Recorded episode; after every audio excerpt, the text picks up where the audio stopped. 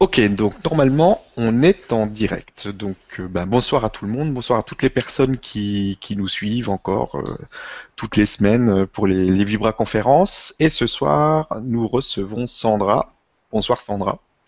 Bonsoir, enchantée. Ben, merci d'être d'être là avec nous ce soir. Donc on va faire un petit peu comme d'habitude, tu vas te présenter et puis après on fera un question-réponse donc avec toutes les personnes qui nous suivent ce soir. Donc je vais te laisser bah, te présenter, nous raconter un peu, un peu ta vie. tu vas nous raconter ton histoire et puis euh, nous expliquer un peu ce que tu fais aujourd'hui, euh, etc. Donc euh, je te laisse dérouler tout ça devant nous. D'accord. Bon, ben, pour ceux qui ne me connaissent pas, ben, effectivement, je m'appelle Sandra. Je suis maman d'un petit garçon qui s'appelle Eden. D'où euh, le nom sur mon site euh, Sandra Luz Eden. Voilà, c'est pour ça. Euh, donc oui, mon petit garçon, il a un an et depuis qu'il est arrivé dans ma vie, c'est une merveille, c'est clair. Ça a changé énormément de choses en moi. Ah oui, fou, ça fait grandir en fait, hein, c'est énorme. Voilà. Alors ben moi je suis originaire du sud de la France, donc Perpignan en fait. Et puis, euh, bon, j'ai fait un parcours un petit peu dans divers endroits du sud, euh, Montpellier, enfin, toujours le bord de la mer. Hein. On va chercher la chaleur, le soleil, le beau temps. puis, je suis allée en Espagne vivre également. Très belle aventure aussi. Et euh, bon, ben, en fait, à la base, je suis pas du tout, du tout, du tout liée à tout ce qui était développement personnel, etc. Savoir que j'ai fait des études de droit. Euh, mais je me suis rendu compte que c'était tordu. Donc je n'ai pas, j'ai pas continué dans ce sens-là. bon, la vie a fait que. Hein, il a fallu, euh, il a fallu à un moment venu faire des choix parce que ma maman est décédée et qu'il a fallu gérer certaines choses et que, et voilà, on peut pas tout faire. Voilà, la famille passe en premier. Donc, euh, ben, dans mon parcours, un parcours quand même, je dirais assez autodidacte dans le sens où tout ce que j'ai exercé comme métier, ce sont des choses où j'ai pas fait d'études. Euh, j'ai été commerciale pendant longtemps, j'ai accompagné des personnes ou des groupes, je dirais. J'ai formé des personnes. Euh, mais chaque fois, c'était, je dirais, euh, d'ordre intuitif. ensuite, bon, bah après, en 2000, ma maman est décédée. dès qu'elle est décédée, j'ai passé une période très difficile, normale. Euh, une grande période de deuil. Et euh, ben, c'est quelque chose quand même qui m'a fait énormément grandir parce que j'ai dû, euh, à la fois je me suis rebellée contre Dieu, j'en voulais à la terre entière et j'en voulais aussi à ma mère. Et puis après le temps a fait que ben, tôt ou tard les choses se pensent, c'est normal. Et j'ai fini par, par accepter et puis par dépasser ça et puis par arriver à me reconnecter avec elle alors que bah, en fait depuis que je suis très jeune j'arrive à me j'arrivais toujours à me connecter avec ma mère au niveau psychique. Et puis je voyais ma mère euh, communiquer avec euh, avec les, euh, les fantômes. Donc elle travaillait quand elle était jeune en fait elle travaillait dans en plus de son boulot elle travaillait dans un mas.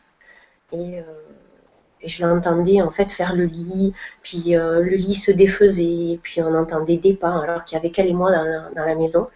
Et euh, leur parlait, elle disait Mais non, ça suffit, vous laissez tranquille. Enfin, c'était super rigolo parce que moi, du coup, depuis petite, je suis habituée à ça. Je me dis Ah bon, ben ok, normal, tout est normal, ok. Donc euh, voilà, j'ai vécu un peu dans ce contexte. Bon, aussi, ben, il n'y a pas de hasard hein, dans la vie. connectée à une maman qui, ben, chaque fois qu'elle était mal dans sa peau, parce qu'elle avait une tendance à être dépressive, ben, euh, quand elle allait bien, c'est qu'elle allait voir des magnétiseurs, ou qu'elle prenait toujours des choses euh, à base de plantes, de l'homéopathie, enfin des choses toujours saines en fait. Hein. Et euh, bon, ben, du coup, ben, quelque part, hein, on fait le choix de se dire est-ce que je vais dans le sens le même que ma mère ou est-ce que je décide d'aller dans une autre voie puisque j'ai pu voir les deux choses. Voilà.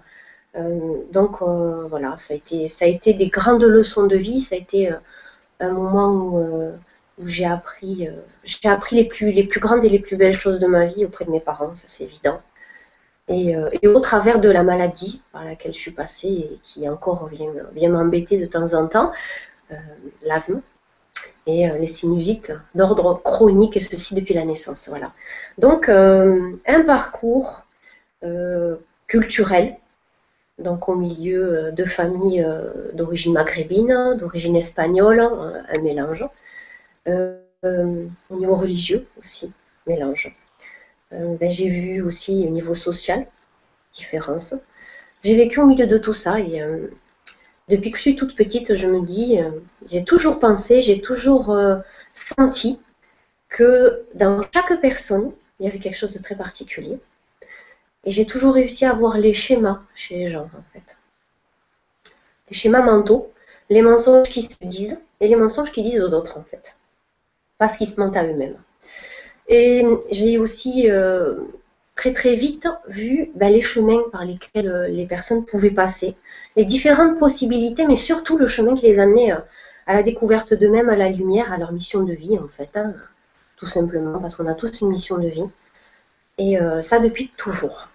Alors il y a une période où j'ai déconnecté avec ça, parce que, parce que bon, ben, la douleur faisant, quand émotionnellement on est très touché, notamment par la perte de ma mère avec qui c'était très fusionnel, ben euh, voilà, j'en veux au Seigneur, j'en veux, ça n'existe pas, donc je veux plus rien savoir de tout ça, je me déconnecte. Et, et la souffrance était pire, pire que pire que pire que pire. Donc un jour, dans euh, toute ma douleur, je décide, parce que je suis très courageuse, quand je vais dans un sens ou dans l'autre, j'y vais et j'y vais à fond, c'est mon côté passionné, euh, ben, euh, j'ai décidé de prendre une grosse, grosse quantité de médicaments pour pouvoir communiquer avec ma mère, parce que j'y arrivais plus, c'était pas normal, je comprenais pas, parce que pour moi, qu'on soit incarné ou désincarné, quoi qu'il en soit, on pouvait communiquer. C'était sûr, j'avais vu les fantômes, j'avais entendu les fantômes. Alors je dit, alors là, qu'est-ce qui se passe? Pourquoi moi, j'arrive pas? Donc je suis tombée dans le coma. J'ai passé trois jours euh, en réanimation. Et là, euh, waouh Là, waouh Parce que je me suis vue dans le lit, je me suis vue dans la pièce, hein, euh, je me suis vue, ils étaient en train de me donner une espèce de produit là, un truc noir d'ailleurs. J'avais même pas envie de le boire. En fait, quand je me voyais, j'avais pas envie de le boire. Enfin, c'est trop drôle. Et j'ai vu également donc ce que d'autres personnes ont aussi vu, ceux qui ont fait des morts imminentes. J'ai vu donc ce qu'on appelle la lumière blanche. Euh, j'ai vu, euh, ben, j'ai vu des guides, hein, j'ai vu, euh, j'ai vu, je dirais pas visuellement voir, j'ai vu des formes en fait, des formes lumineuses, j'ai vu des couleurs, et j'ai surtout vu la grande lumière blanche. Et la seule personne que j'ai vue réellement, c'était ma mère. Les autres, je savais qui était là. Je sentais les odeurs, je ressentais, je savais. J'ai senti euh, des odeurs liées à des gens de ma famille. Euh, j'ai senti, j'entendais comme des, sons. Euh, je savais qu'ils étaient présents en fait. j'ai vu ma mère qui était là aussi et qui me regardait en douceur, mais qui était aussi ferme, avec un regard ferme et qui m'a dit Non, non, non, retour. C'est pas fini, ma fille, tu as du travail. Elle m'a pris par la main et elle m'a renvoyé. Alors j'ai dit bon ben ok si tu le dis maman j'y vais. je suis repartie et je me, je me souviens que je me suis retrouvée réveillée dans, euh, dans, la pièce, donc en réanimation, avec ma tante d'un côté, mon frère de l'autre côté, un de mes frères, le plus grand de mes deux petits frères. Et là, ça a été fort parce que j'ai vu euh, donc la sœur de ma mère, qui est très très, une des sœurs de ma mère qui est très très proche de moi, euh, avec qui j'ai grandi. Euh, qui m'a regardé et qui avait énormément de tristesse dans les yeux. C'était waouh. Et, euh, mon frère à côté qui m'a regardé, qui m'a dit Tu me dégoûtes, ma soeur. Tu es en train de faire pareil que maman. Oh, waouh, le choc. À partir de là, j'ai dit Terminé. C'est fini. J'ai voulu voir. J'ai vu. J'ai compris. Fini. Ça n'arrivera plus. Donc, euh, à partir de là, j'ai décidé de, de, de, comment dire, de, de rentrer dans un cheminement euh, d'abord à faire comprendre euh, aux gens de ma famille que on pouvait réussir si on voulait. Euh, quand on a envie, on peut, même si on part de rien. On peut avoir, je dirais, tout ce qu'on veut. donc, j'ai eu tout ce que je voulais. La grande maison, la grosse voiture, la grosse société, etc., etc. Et tout ça en partant de rien. Pour donner l'exemple.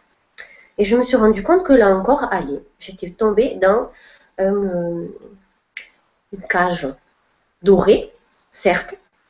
C'était très bling bling, mais ça restait une cage.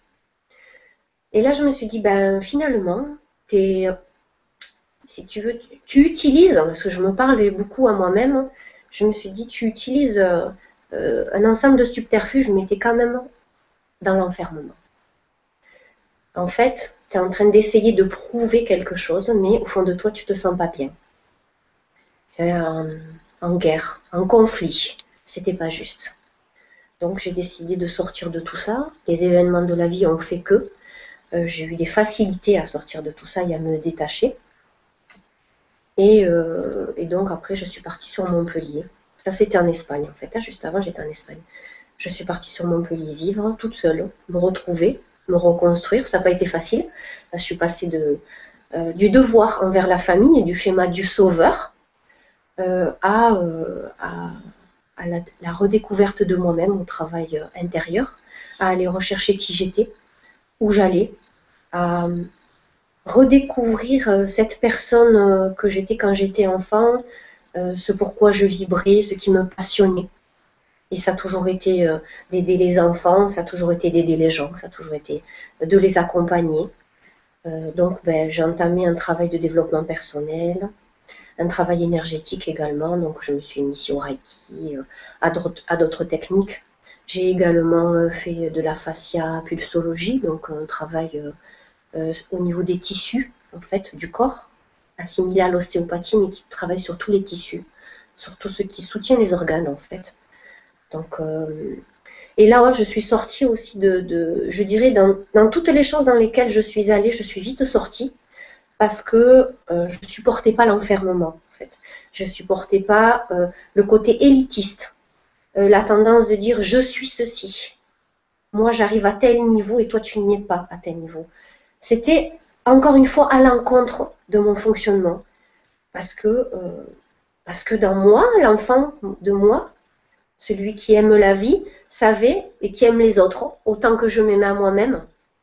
Je voyais les qualités en chacun, je voyais le potentiel autodidacte de chacun et, euh, le fait de rentrer dans un système où très vite on t'enferme dans une boîte et euh, on te met dans, euh, dans un schéma où tu es ceci et tu n'es pas cela, ça m'allait pas du tout. Ça m'enfermait, ça me, ça me sortait de ce que je voyais, la vision multidimensionnelle des choses en fait. Voilà. Donc un petit cheminement dans tous euh, les niveaux, dans toutes les, euh, toutes les différentes pratiques, je dirais. Euh, ça passe du mental, psychique, énergétique, travail du corps. Bon, toujours très intéressant, mais, mais après, quand j'allais dans la profondeur, il n'y a que moi qui trouvais toujours la solution, en fait. Et qui plus est, il se trouve que chaque fois que je passais dans la rue, que j'avais une discussion avec quelqu'un, je savais de quoi je parlais quand je lui parlais de sa vie. Et quand je lui parlais de ce qui allait arriver dans sa vie. Donc, euh, et chaque fois j'avais un retour, qui était un retour euh, qui me donnait le plus beau cadeau qu'on pouvait avoir, c'est que je voyais les gens avec les yeux qui brillent. Je voyais la lumière, je les voyais s'éclairer, c'était énorme. Ça me faisait le plus grand bien qu'on puisse avoir pour moi sur Terre, c'est ça. Je sentais l'amour, en fait. Voilà. Et qui que ce soit, ça pouvait être quelqu'un qui était euh, dans la rue, ça pouvait être, ça pouvait être quelqu'un qui venait des quartiers, ça pouvait être dans les pays étrangers quand je suis allée, euh, par exemple en Tunisie sur la tombe de ma mère parce qu'elle est enterrée là-bas, euh, que j'ai dormi par terre dans des matelas, j'ai rencontré des gens qui n'avaient pas d'argent, qui vivaient, qui donnaient tout, qui avaient un cœur énorme et qui avaient un potentiel de dingue, mais qui vivaient dans, dans la survie et qu'à cause de ça, ils ne pouvaient pas se développer. Ça, ça, a amené en moi la volonté profonde, en fait, d'aller euh, d'aller dans le cheminement de la découverte de chacun, en fait, et de l'aider, de l'accompagner dans ce sens-là. Voilà. Euh, du coup, ben, du coup, je me suis un petit peu, je dirais, euh, un petit peu beaucoup même, spécialisée dans le cheminement donc lié à rééquilibrer les choses en fait, parce que je suis passée d'une extrême à l'autre. Alors j'ai tantôt été très introvertie et tantôt très extravertie. Tantôt j'ai été très yang, j'étais très fonceuse, un taureau. D'ailleurs, euh, j'étais tellement taureau que je voyais comme ça, et puis tout ce qu'il y avait derrière, j'oubliais de le voir parce qu'il fallait avancer. Et là, j'étais dans, dans, la guerre, dans le défi. Donc, à l'encontre de mon enfant intérieur, du joueur, j'étais l'adulte qui était dans tous ces concepts de peur, euh, et, euh, et j'oubliais qui j'étais à chaque fois, et ça, ça n'allait pas. Voilà. Donc ça, ça a été un gros travail un gros travail, une grosse découverte. Mais quand je dis gros, c'est pas dur. Ça a été, ça a été plus un jeu, je dirais. Même cette guerre, c'était un jeu. Et dans chacun que je croisais, et tous les jours encore maintenant, dans chaque chose que je croise aussi, dans chaque événement et dans chaque personne, je, découvre toujours une partie de moi-même en fait. Et euh, je grandis à chaque fois. Euh, et, ça, je trouve que c'est, euh, je crois que c'est la plus belle chose qu'on peut avoir sur Terre. Et chaque personne qui s'incarne, c'est, c'est très important que, que les personnes s'en rendent compte. Si on est là, si on est incarné, c'est qu'on a quelque chose à faire précisément. Chacun d'entre nous a quelque chose de précis à faire. Parce que tous les uns, ça forme un tout. Et s'il en manque un, ça manque au tout. C'est normal. La multiplicité, ça crée l'unité. Voilà. Euh, et pour ça, pour pouvoir euh, accéder, je dirais, à ça, euh, ben, du coup, moi, pour ma part, et je sais que c'est le chemin de chacun, j'ai donc rééquilibré, j'ai travaillé par des expériences de vie, donc avec donc des hommes, euh, dans mes relations amoureuses, dans mes relations avec mes frères, avec mon père. J'ai eu à travailler le, côté yang, donc le côté masculin, le côté euh, actif, donc euh, celui qui dit bon ben là, il faut, réagir, il est temps de réagir. Et également le côté yin, donc, donc le côté qui est cette fois-ci passif, réceptif, dans l'accueil, dans la douceur. Voilà c'est ça euh, le plus dur, ce qui a été le plus dur pour moi. Et après, euh, j'ai eu à, je dirais, euh, faire la paix. Faire la paix avec les parties de mon ego qui recherchaient à, avoir le dessus, à avoir raison, même si très souvent je savais que ce que je disais, je le ressentais dans mon cœur. Mais quand j'avais à le communiquer à des gens, ça rentrait pas toujours. Donc j'essayais de convaincre un petit peu par la force et c'était pas toujours la solution. Et là c'était le yang et là c'était l'ego aussi. Et euh, qui plus est l'ego spirituel, j'avoue. J'étais dedans aussi, euh, qui cherchait à convaincre. Et euh, j'ai appris par un ensemble de choses que ce n'était pas la solution, que chacun doit vivre ses expériences. Et que celui qui cherche à convaincre, c'est l'enfant qui est souffrant, c'est l'enfant qui a eu des blessures dans son enfance, c'est l'enfant qui a des émotions qui sont bloquées, qui n'a pas libérées, qui n'a pas transcendé, et qui donc s'accroche donc à, des schémas et croit que c'est des vérités absolues. Il se victimise, il se complaît là-dedans en fait. Chaque personne au jour d'aujourd'hui qui s'accroche à des schémas et qui sort pas de son système, c'est quelqu'un qui est entre guillemets souffrant et qui se plaît à être souffrant inconsciemment pour attirer l'attention, pour être aimé, parce qu'il n'a pas appris, il n'a pas accepté qu'il porte tout en lui, il n'a pas découvert ça, et donc, il doit passer par des expériences plus ou moins difficiles afin de se dire, bon, ben là, cette fois-ci, je dois me brûler pour dire stop, je ne me brûlerai plus. Comme l'enfant qui teste, mais qui doit passer par euh, les choses dures, alors que ce n'est pas forcément la solution. Donc voilà, j'ai fait le travail euh, avec mon enfant euh, intérieur, avec mes deux enfants intérieurs, les deux parties de mon enfant intérieur. Tantôt celui qui était souffrant, et tantôt celui qui voulait jouer, qui prenait le dessus d'ailleurs, qui aimait euh, tout le temps euh, taquiner, s'amuser avec les uns, avec les autres, hein, euh, et, qui toujours me ramenait à, la joie, à, la beauté de la vie, en fait, quoi qu'il se passe, quels que soient les événements, et des événements difficiles, ô combien j'ai pu en passer.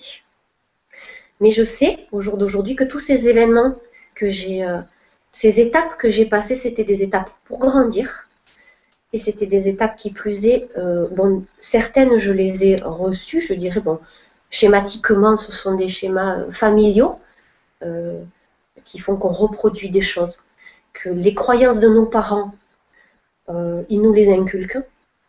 Donc pour nous, ce sont des vérités absolues.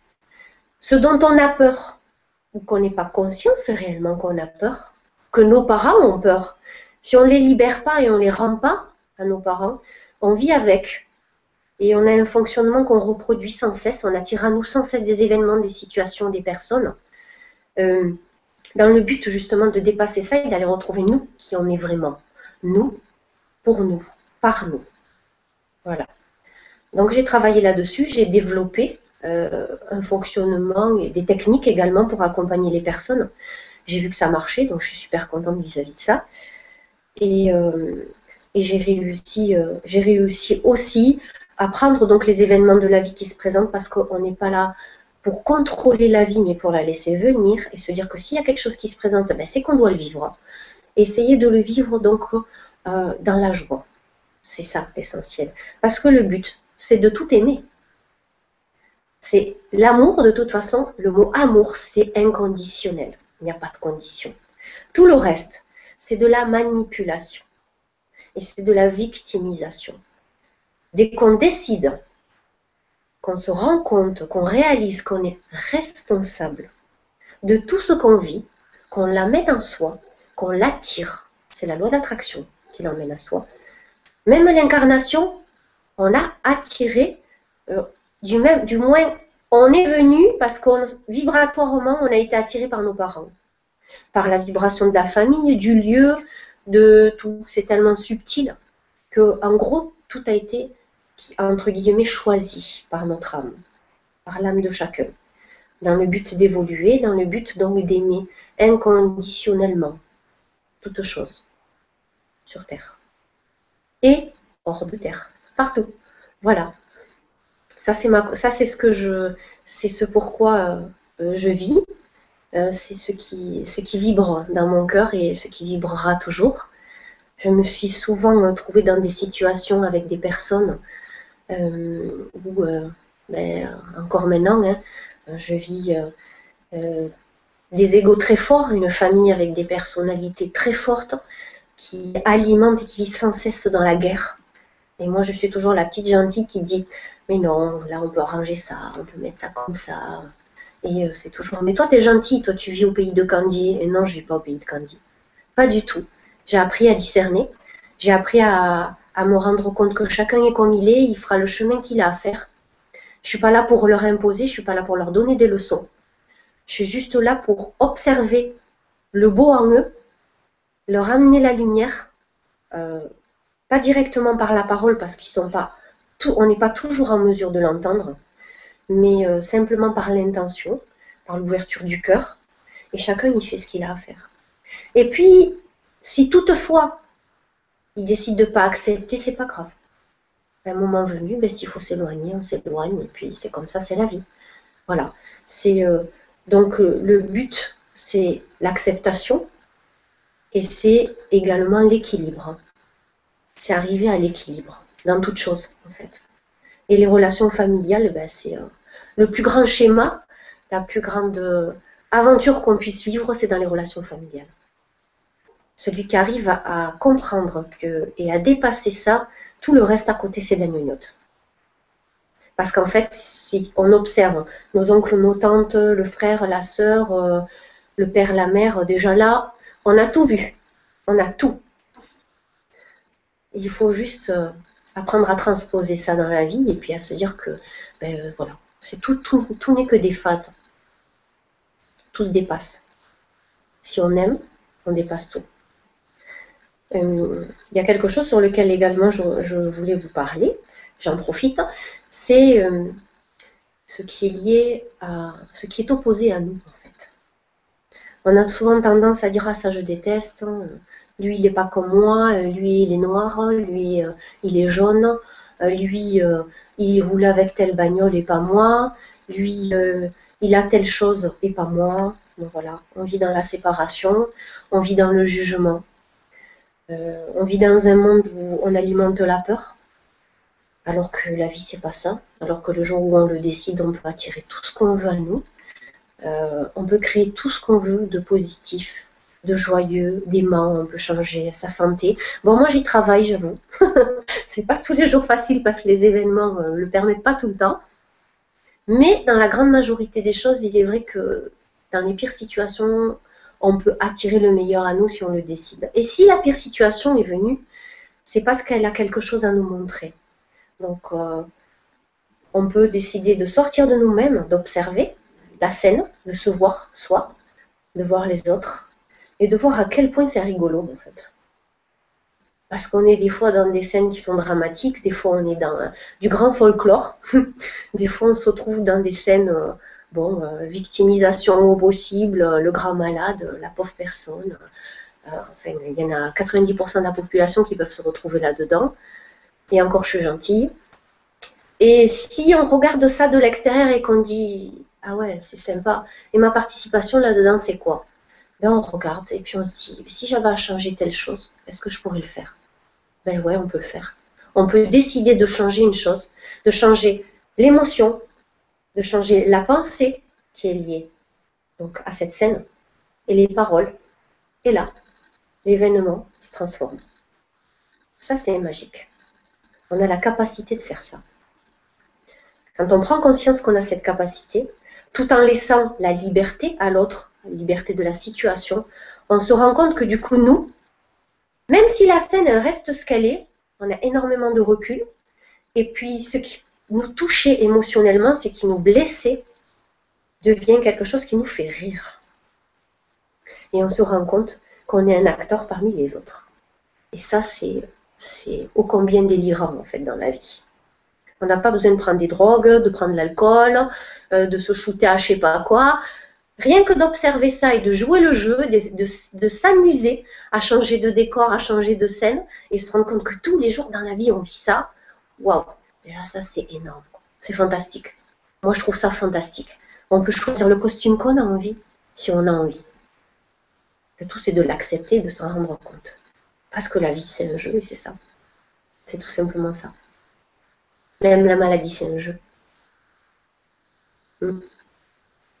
Voilà. Je crois que j'en ai terminé de ce que je voulais dire, en tout cas pour l'instant.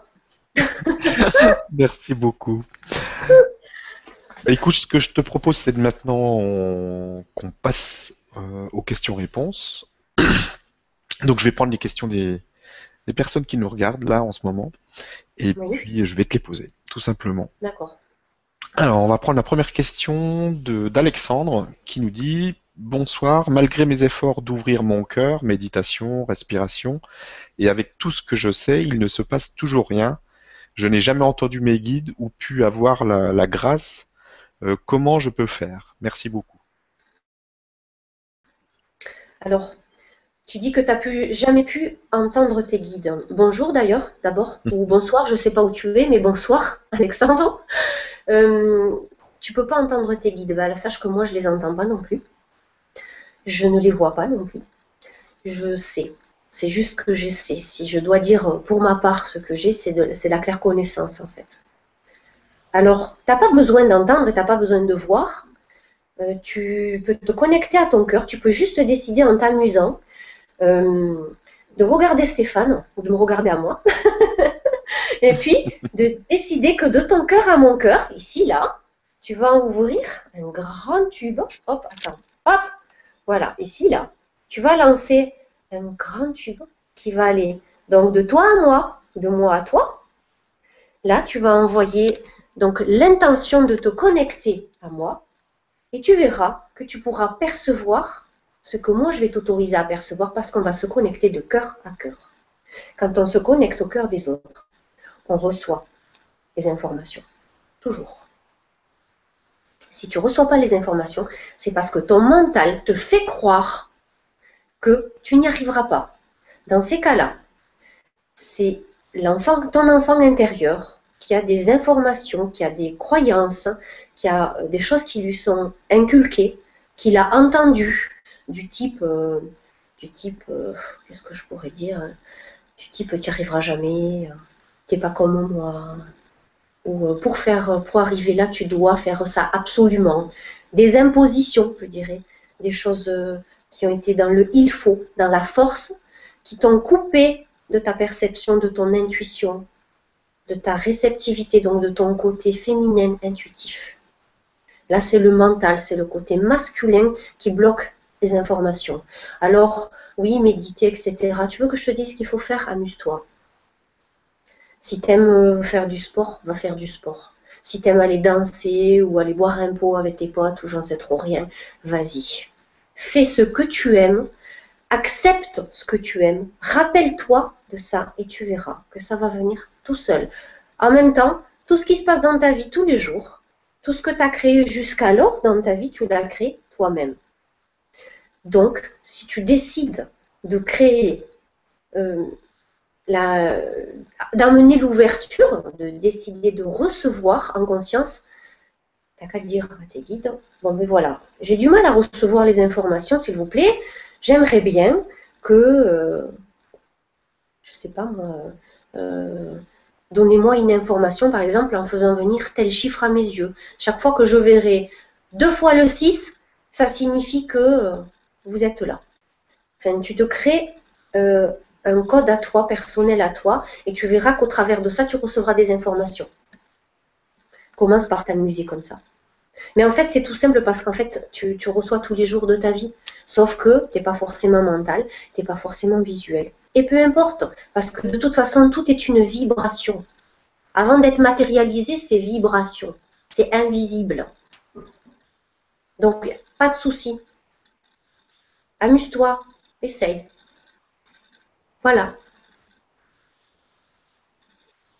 Merci beaucoup Sandra. Merci Alexandre pour la question. C'est vrai que il y a énormément de personnes, c'est une question qui revient souvent, euh, qui, pensent ne pas entendre leur guide et euh, en fait qui s'attendent à entendre une voix euh, externe ou quelque chose qui, qui, vient euh, non, il y a, leur, parler, salut, je suis ton guide, etc. C'est pas comme ça que ça marche euh, dans la plupart des cas.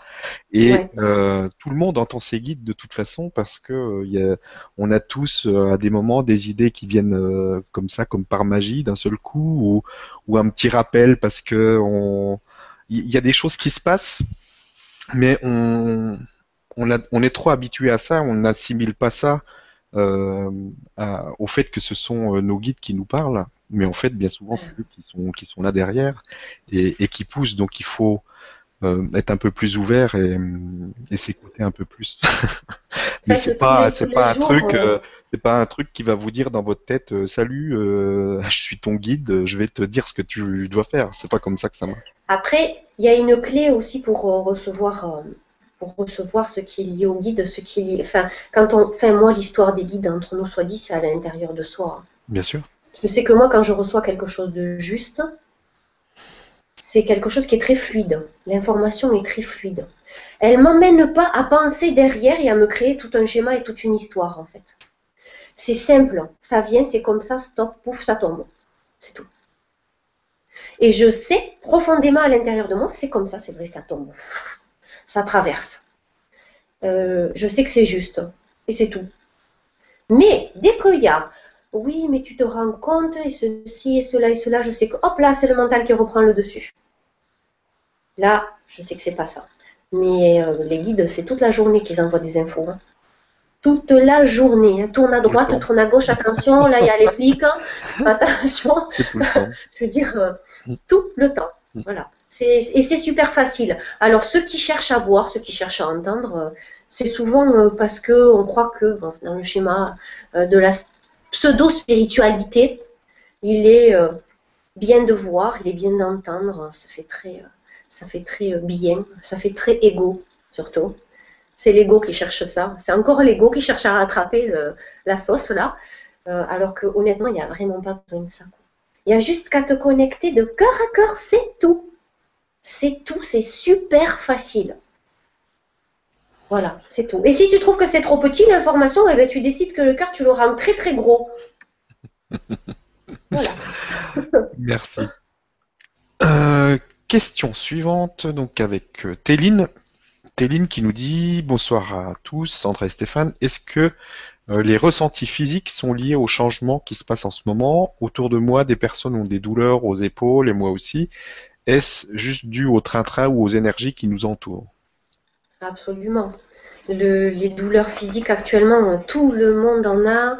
Euh, je connais pas de personne aujourd'hui qui peut dire j'ai pas mal à la tête, j'ai les épaules lourdes, ça, me pèse. Il y a énormément de choses qui bougent sur Terre qui font que on se sent euh, assailli, on a un poids sur soi. Voilà, on ne sait pas comment avancer, des fois on est perdu, euh, des fois, on va dans une direction et puis la vie fait que on va partir dans un autre sens.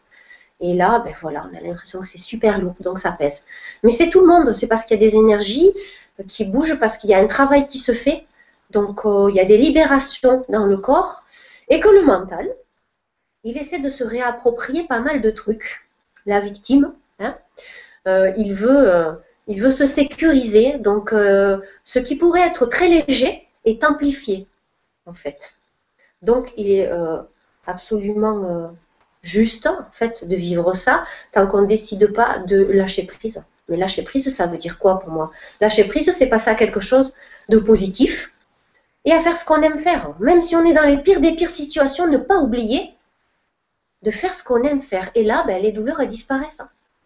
Elles s'allègent, en tout cas. Après, si tu passes par des douleurs, c'est que tu dois passer par là.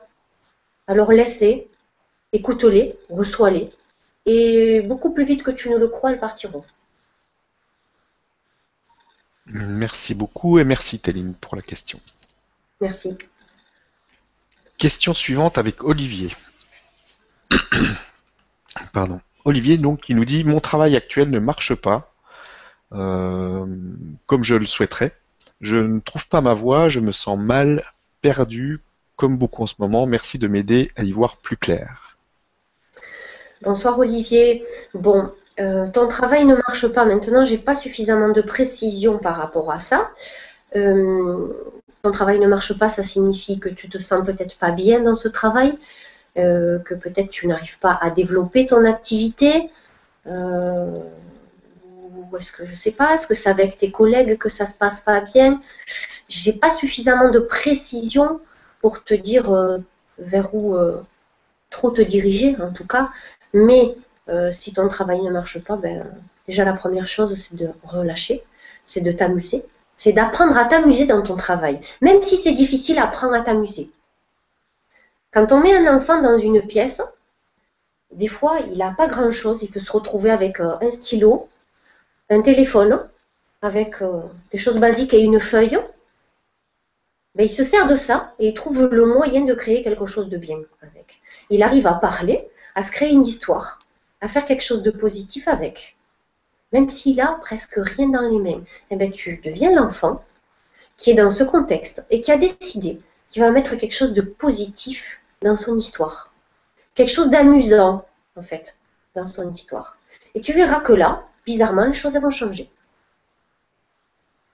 Ça, c'est valable pour tout dans la vie. Les situations, quelles qu'elles soient, aussi pires soient-elles, le jour où on a décidé de le vivre en s'amusant, il y a tout qui change. Voilà. Si j'en savais plus, je pourrais t'aider, je pourrais essayer de te diriger. Mais excuse-moi, mais je n'en sais pas plus. Voilà. En tout cas, je te souhaite une bonne route et puis si tu as une question, n'hésite pas à me contacter sur mon site. Je te répondrai. Merci beaucoup et merci. C'était pas Olivier en fait, c'était Pascal. Mais bon. Ah, d'accord. C'est pas grave. Ben, désolé Pascal. Mais bon, c'est pareil. Euh, une question maintenant de Yves qui nous dit Bonsoir Sandra, j'ai 39 ans et je suis bloqué depuis plusieurs mois pour avancer Pourtant, j'ai des capacités pour le magnétisme, mais pas plus envie que, que cela de, pour le pratiquer. Euh, sensation de dériver, comment se sortir de ce brouillard? Merci. Alors, euh, pardon, combien, comment est-ce qu'il s'appelle, si tu peux me le répéter? C'est Yves. Yves, d'accord. Bonsoir Yves. Excuse-moi, hein, je n'ai pas enregistré ton prénom. D'accord. Donc, euh, ok. Donc, euh, bah, tu es dans le brouillard, Yves, t'affole pas, moi non plus. Ça va pas tous les jours. Je vois pas tous les jours tout blanc. Euh, je vois pas tous les jours devant le, moi le chemin. Je sais pas où je vais. oui, je le vis comme toi. Je le vis comme chacun d'entre nous parce que ça, ça fait partie de la vie. Si seulement on connaissait toutes les solutions, ça serait pas rigolo. Et on n'aurait pas envie de grandir. On n'aurait pas envie de dépasser toutes les étapes par lesquelles on passe. Euh, on n'aurait pas envie peut-être de lâcher prise quand on a besoin de lâcher prise. On n'aurait pas envie de se perfectionner peut-être sur certaines choses si on doit se perfectionner. Euh, on n'aurait pas envie de changer de voie si on doit changer de voie. Si seulement on connaissait la résultante. Donc c'est trouble, ben, c'est cool. Tant mieux que ça soit trouble. Après tu me parles de magnétisme. Ok, tu as du magnétisme mais tu n'as pas très envie de le faire. Ben, ça c'est ton choix. Le magnétisme, tout le monde là. On a tous le potentiel, tous la capacité, si on le décide, d'envoyer l'intention dans les mains. Tous. Donc il suffit juste de le décider. Et on sentira, on sent des choses, des choses du chaud, on sent des vibrations, on sent des fourmis. Ça c'est pour tout le monde, j'en profite hein, pour envoyer l'information. Tout le monde peut le faire. On peut se frotter les mains et puis se rendre compte que c'est là. Alors sache que ce que toi tu fais, ben, tout le monde a le potentiel.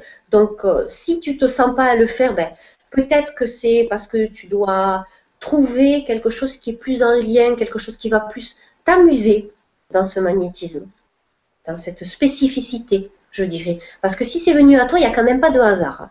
Si tu as découvert que tu as ce potentiel assez développé, c'est qu'il y a une raison. Alors, c'est peut-être que tu dois y ajouter encore d'autres choses, mais qui sont liées à toi, à ce que tu aimes dans la vie, à ce qui te passionne dans la vie, à ce qui te fait vibrer, tout simplement. Et là, tu verras que ça, euh, ton magnétisme, eh ben, il va te servir. Voilà. Merci pour ta question, Yves. Bonne soirée. Merci. Et merci oui, pour, pour sa question. Question suivante avec Louisa qui nous dit Sandra, euh, est-ce que les gens qui sont de l'autre côté sont-ils égaux et heureux? Si c'est le cas, pourquoi doivent-ils se réincarner et s'ils sont heureux puisqu'ils ne, puisqu'ils ne sentent plus les blessures? Ok. Alors bonsoir Louisa. Alors les personnes qui sont de l'autre côté, euh, dans les personnes de l'autre côté, il y a des gens qui sont ont jamais été incarnés déjà sur Terre, savoir. Et il y en a qui ont peut-être été incarnés des tas de fois, il y en a qui ont été incarnés et qui seront plus incarnés, qui sont désincarnés mais qui n'ont plus rien à faire sur Terre. Si on vient s'incarner sur Terre, c'est par choix. C'est par choix dans le but de grandir, parce que euh, quand on vient s'incarner, qu'on décide de rentrer dans un corps, le corps il est dense, il est très dense. Et donc on contracte énormément l'énergie, ce qui nous pousse à nous dépasser, en fait. À dépasser donc dans le travail donc, de notre âme. Donc euh, le fait de venir sur Terre et de vivre ce qu'on appelle la souffrance, la maladie, les difficultés, euh, c'est un moyen de se dépasser, c'est un moyen aussi quelque part d'aimer ça. Celui qui souffre, c'est parce qu'il y a une partie de lui qui l'aime pas, en fait. Il y a une partie de lui qui l'accepte pas.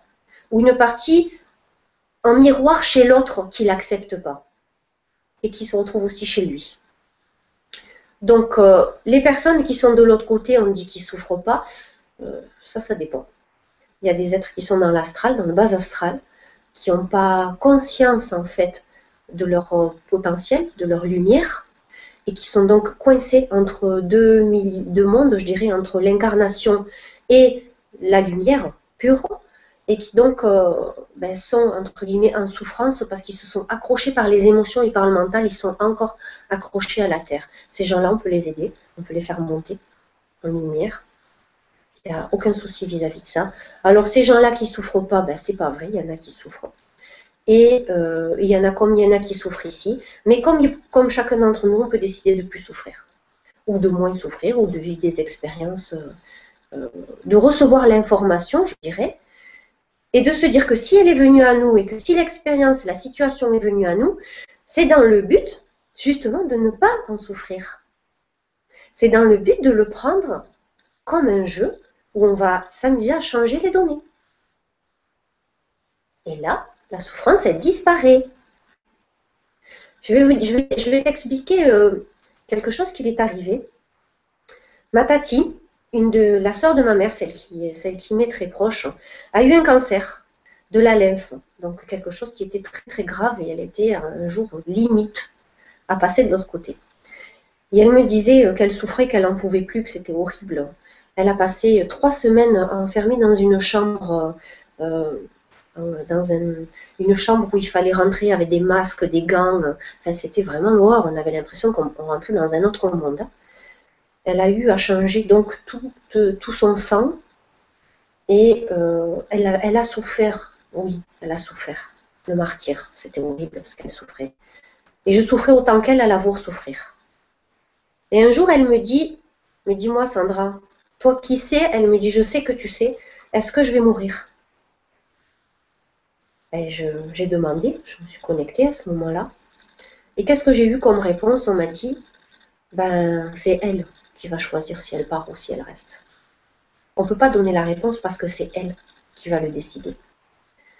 Alors, j'ai dit à ma tante, bon ben voilà, Tati, aujourd'hui, euh, tu décides une chose? Soit tu décides de te battre, et tu vas pas forcément gagner, parce que tu vas renforcer le problème. Soit tu décides que tu aimes la vie, que tu aimes ce qui se passe autour de toi, et que tu veux changer les données de ta vie. Et là, tu verras que ça peut être magique. Et effectivement, tu as des choses à faire ici, et tu verras que tu resteras. Elle m'a dit, ok, merci ma fille, parce qu'elle m'appelle ma fille. Et voilà. Et du coup, je l'ai accompagnée tout le long dans ce chemin. Et aujourd'hui, elle est encore là. Elle passe par des phases qui sont difficiles parce que les schémas mentaux y reviennent sans cesse. Mais elle vit les choses sous un autre angle et elle grandit à chaque fois. Parce que chaque étape par laquelle elle passe, elle s'ouvre différemment et elle les vit différemment aujourd'hui. Et dans ma famille, il y a eu aussi énormément de personnes qui sont décédées, tout en masse, et qui ont beaucoup vécu des, euh, problèmes de santé, des drames, des gros drames familiaux. Ces êtres, il y en a qui sont restés dans le bas astral. Euh, il y en a certains que j'ai aidé à passer, il y en a d'autres que non parce qu'ils ne voulaient pas l'entendre, ne voulaient pas le recevoir. Et parce qu'il y a d'autres personnes aussi qui les, gardent ici sur Terre, qui les maintiennent parce qu'ils sont dans la souffrance et ils les appellent, donc ne les aident pas à monter en fait. Euh, ben, ces personnes, bon, ils, ont, ils, ont la, ils liberté, eux aussi, de rester ou de monter. Voilà. Alors, autant sur Terre que des incarnés, on a le choix, entre guillemets. On a le choix. Quand c'est le moment, quoi qu'il en soit, on doit partir dans la lumière, on y part. Voilà. Je, pense que j'ai été claire, j'espère en tout cas que j'ai été claire. Euh, voilà, tout ça, c'est juste pour te dire que, je, que la souffrance, c'est euh, une illusion. La seule chose qui existe, c'est l'amour. Merci beaucoup. Voilà. Et merci Lisa pour la question. Question suivante avec Iskander qui nous dit Bonsoir à tous. Euh, le 15 décembre, il y a une porte d'ouverture cosmique. Peux-tu nous en parler? Merci beaucoup. Alors, je te répondrai très clairement. Bonsoir déjà, Iskander. je te répondrai que tout ce qui est porte d'ouverture, je, je, te dirais que je ne sais pas ni les dates ni les périodes. Je les ressens quand ça vient, en fait. Je sens qu'il y a des changements en moi, mais je ne m'intéresse pas vraiment. Et pourtant, je suis connectée à la presse galactique. J'y vais souvent, très souvent même. Mais euh, toutes ces choses-là, ben, je ne les lis pas parce qu'en fait, comment te dire euh, il y a des moments dans ma vie où j'ai pas envie de m'accrocher à ça, j'ai pas envie que mon mental s'approprie ça et qui prenne, euh, comment dire, qui crée des, dissonances parce que le mental il est là, il hein, faut avouer. Donc du coup, je ne me dis pas, ben, je suis là pour sauver la terre et donc j'ai décidé que je vais faire une méditation à tel moment. Je laisse plutôt venir la chose à moi je laisse, je, reste dans l'écoute en fait, dans la réception. Et quand ça vient, ben, je sais que j'ai quelque chose à faire et puis là je me concentre et puis voilà. Alors oui, il y a un portail effectivement, je le sais, j'en ai entendu parler, euh, mais euh, de toute façon tous les portails, tous les moments que l'on vit actuellement, tous les instants, là maintenant ce que tu vis, maintenant à cet instant, quand tu es en train d'écouter, de regarder cette Vibra conférence, il y a des ouvertures qui se passent. Si tu es là, il n'y a pas de hasard. Euh, et c'est valable pour tout. Alors le portail, ça va amplifier les choses, ça va nettoyer un ensemble de choses. Euh, mais ça, tu peux le vivre tous les jours de ta vie si tu le décides. C'est pas forcément à cette période à ce portail. Voilà. Merci. C'est vrai qu'il y a beaucoup d'infos qui circulent comme ça sur, euh, sur, euh, sur des portails, etc. Et moi, je communique plus trop non plus là-dessus parce que après, il y a trop d'attentes euh, les gens se mettent dans l'attente de quelque chose alors que c'est déjà là et il y a tellement de belles choses à vivre euh, à chaque seconde que c'est pas la peine de, de se focuser sur des sur des moments précis dans le futur ou etc. Donc euh, je pense que le mieux c'est de vivre chaque moment et de toute façon magique si justement on reste dans le présent. Voilà, ouais. merci, merci. pour la réponse et merci. d'avoir posé la question. Alors, question suivante avec une question de Sinelia qui nous dit, j'espère que je prononce bien, surtout euh, ne m'en veuillez pas si je prononce pas bien vos prénoms. Bonsoir à tout le monde. Les sensations parfois euh, désagréables, comme les émotions, avec un sentiment de perdre pied ou de ne rien comprendre à ce qui se passe, ces symptômes sont-ils normaux en ces temps de grands changements? Merci. Alors bonsoir Sinélia, euh, moi je trouve que ton prénom il est super joli. Je ne sais pas trop ce que ça veut dire, mais je trouve qu'il est super joli. Ça fait très étoilé. Voilà. Alors oui, euh, ce qui est lié donc aux émotions dans ces périodes de grands changements, oui, effectivement, c'est normal. Là aussi, c'est comme les symptômes physiques. Hein. D'ailleurs, les symptômes physiques, quand on les a, c'est lié à des émotions justement qui se libèrent. Donc les émotions, qu'elles soient là, que ce soit tout chamboulé, qu'on ne sait plus où on en est, qu'on ne sait plus ce qui se passe, qu'un jour on peut être dans un état de grosse colère et on ne sait pas pourquoi, ou que le moindre petit événement extérieur va servir à libérer ça, parce qu'on l'aura attiré. Euh, que des fois on peut être dans des grands états de tristesse qu'on ne sait pas ce qui se passe aussi, euh, qui est, euh, on a des sensations, on a des sentiments qui se présentent à nous, de dire tiens cette personne, ah là je sais pas, je la sens pas cette personne là, ça va pas, hein, ça va pas du tout là. Ben, tout ça, ce sont des choses qui font qu'il nous est demandé au jour d'aujourd'hui de libérer le mental. Il nous est demandé d'aller écouter avec le cœur. Il nous est demandé de, de qu'on est là pour s'amuser, de relâcher tout ça. Et euh, quand on a des émotions négatives, enfin ce que j'appellerais négatives, qui sont juste des informations en réalité, euh, de choses qui se passent et de choses qui se libèrent et qu'on doit simplement recevoir et euh, poser la question. On peut se demander à nous, à nos guides, pourquoi je vis ça au jour d'aujourd'hui? On peut avoir la réponse. On peut tomber sur un livre, on peut tomber sur une discussion avec quelqu'un, avoir l'information. Euh, regarder un film, hop, une partie. Tiens, ah, ça y est, j'ai compris ce qui se passe, ça peut être dans les rêves. On peut demander pourquoi on vit ça et avoir les réponses. Chacun, c'est propre à nous-mêmes, de toute façon. Et après, il y a toutes ces émotions qui se nettoient, qui sont dans les égrégores, donc dans les mémoires collectives. On peut être dans une ville où il y a des grosses mémoires liées. Euh, je ne sais pas s'il y a eu euh, une bataille dans, une ville, il peut y avoir des mémoires de souffrance qui sont présentes, qui se libèrent et qu'on reçoit parce qu'on est réceptif. Notre cœur s'ouvre de plus en plus, les émotions, on les perçoit de plus en plus. Mais l'émotion en soi, elle n'est jamais négative. L'émotion, elle est neutre. C'est quelque chose qui est là pour te donner une information sur quelque chose que tu vis. C'est quelque chose que tu dois accepter et que tu dois aimer. Et si aujourd'hui c'est amplifié, ça veut dire ouvre ton cœur encore plus. Tout simplement. Voilà. Merci. Merci Nélia pour la question. Question suivante. Alors, une question de Céline. Bah, si j'avais été une fille, j'aurais dû m'appeler Céline. D'accord. Alors Céline nous dit bonsoir à tous les deux. J'aimerais vraiment savoir comment distinguer son enfant intérieur et comment l'aider à transcender ses émotions bloquées et guérir ses blessures. Merci et merci. D'accord. Bonsoir Céline.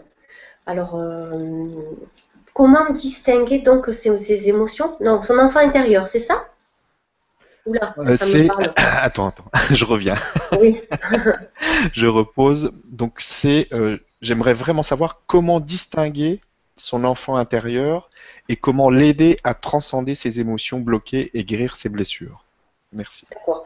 Alors l'enfant intérieur, il a deux facettes déjà. Il y a la première facette qui est celle qui est la souffrance, qui est connectée à la souffrance, aux douleurs, aux, pensées dissonantes, en fait, à les moments où on se sent euh, victime de tout. Là, c'est l'enfant qui reçoit euh, qui n'ont pas reçoit, qui a reçu des informations, qui se les est mis dans des petites cases dans son inconscient, il les a fermées dans des toutes petites boîtes. Et ces boîtes, au fur et à mesure, elles s'ouvrent avec des événements extérieurs qu'on attire à soi. D'accord? Et cet enfant-là, il vient, il réveille donc ses mémoires, il réveille ses souffrances, qui sont simplement donc des données qui ont été enregistrées dans une vie antérieure, dans des vies antérieures, qui ont été enregistrés donc dans ta généalogie, dans la mémoire des femmes, dans ta famille, dans ta famille ou dans tes familles, ou dans la mémoire des femmes sur Terre aussi, en général. Euh, ça peut être aussi lié donc euh, à des vécus que tu as, qui se réveillent encore. Et là, cet enfant intérieur, il va dans ses données, il est souffrant. Il se croit souffrant, en fait. Parce qu'il a des mémoires qui lui ont été inculquées et qui croient être des vérités absolues. Alors, il va se reconnecter à ça sans cesse avec le mental et les émotions. Et ça fait un gros micmac, là. Hop, un gros bordel. Et c'est ce gros bordel qui prend le dessus dans notre vie. L'enfant intérieur qui est l'enfant joyeux, l'enfant heureux, tu le retrouves tout simplement en allant te recentrer sur toi, en allant retrouver qui tu étais quand tu étais enfant, ce que tu aimais, les jeux que tu aimais. Est-ce que tu aimais, euh, je sais pas, faire de la couture, les poupées, ou peut-être que tu aimais les jeux de garçons, hein, qui sait, chacun ses trucs.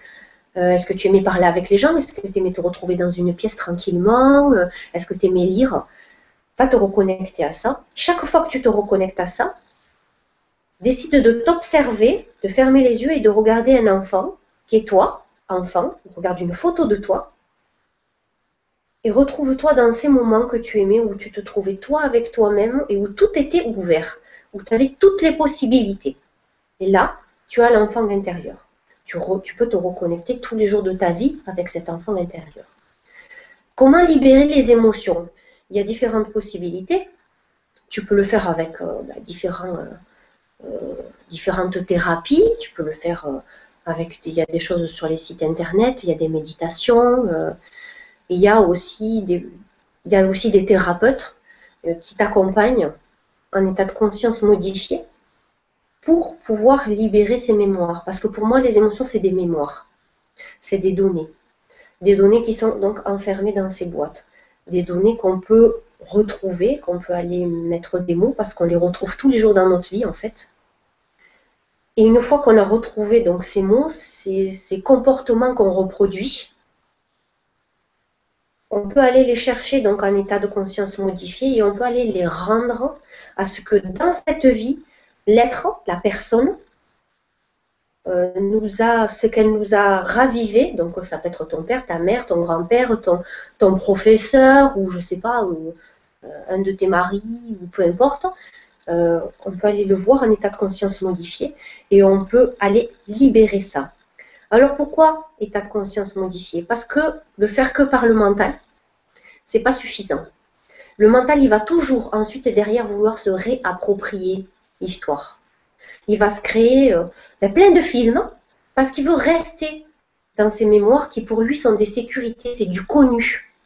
Et le mental, il veut rester dans ce qui est connu.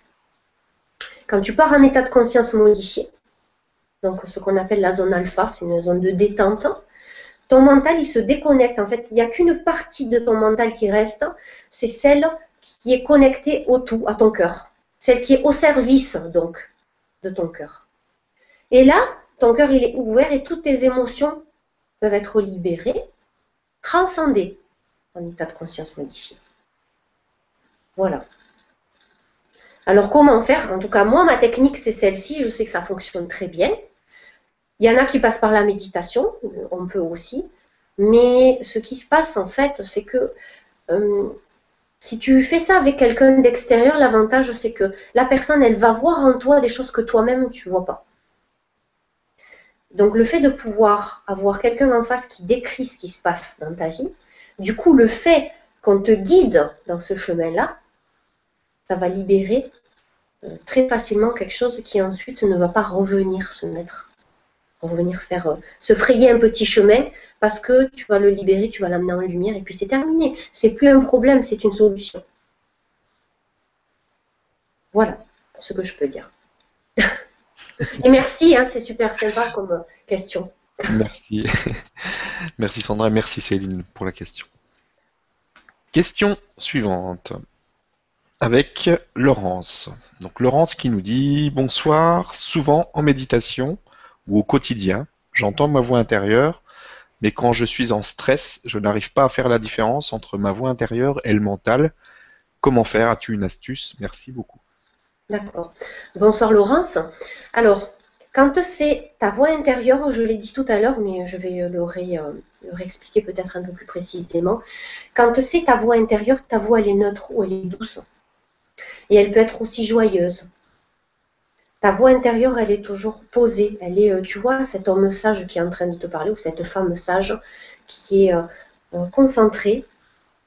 Là, c'est ta voix intérieure qui te parle.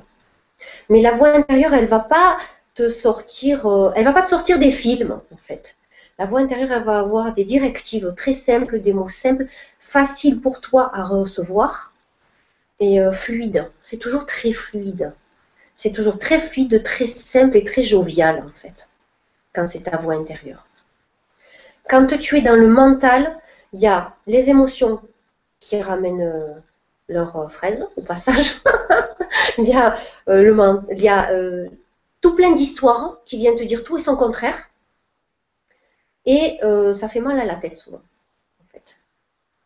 ça fait souvent mal à la tête, ça ramène à. ça embrouille. Ça, embrouille la cocotte, ça chauffe. Quand ça chauffe, c'est pas bon. Quand c'est bon, c'est neutre, c'est doux, c'est régulier. Voilà. Et quand ton mental il prend le dessus, ben, tu dis gentiment à ton mental qui se calme et tu vas pendant 5 euh, minutes prendre trois bonnes respirations profondes. Tu vas te connecter, tu vas aller voir ton enfant intérieur, tu vas Visualiser toi, enfant, et tu vas dire à cet enfant de se rassurer, que tout va bien, que tu l'aimes, et que tu es là pour le protéger, et que lui, il est là pour t'amener les réponses et la joie. Et tu verras que là, ça va marcher. Voilà. Merci. Bonsoir Laurence et merci. merci Laurence pour la question. question suivante avec Naïma. Alors Naïma qui nous dit Bonsoir Sandra et Stéphane, est-il possible d'évoluer sans passer euh, par des étapes difficiles ou doit-on passer par la souffrance pour comprendre? Merci à vous. Bonsoir Naïma. Euh, non, c'est pas pas nécessaire de passer par la souffrance, mais il ne faut pas oublier que euh, nous sommes des âmes incarnées dans des corps. Donc déjà l'incarnation c'est une souffrance en soi. Euh, le développement dans le corps, dans le ventre d'une mère, à un moment on est à l'étroit, donc on a des mémoires quand même de souffrance qui sont là. On a des mémoires qui sont liées à nos familles, on a des mémoires qui sont liées à nos lignées, on a des mémoires qui sont liées euh, à d'autres vies.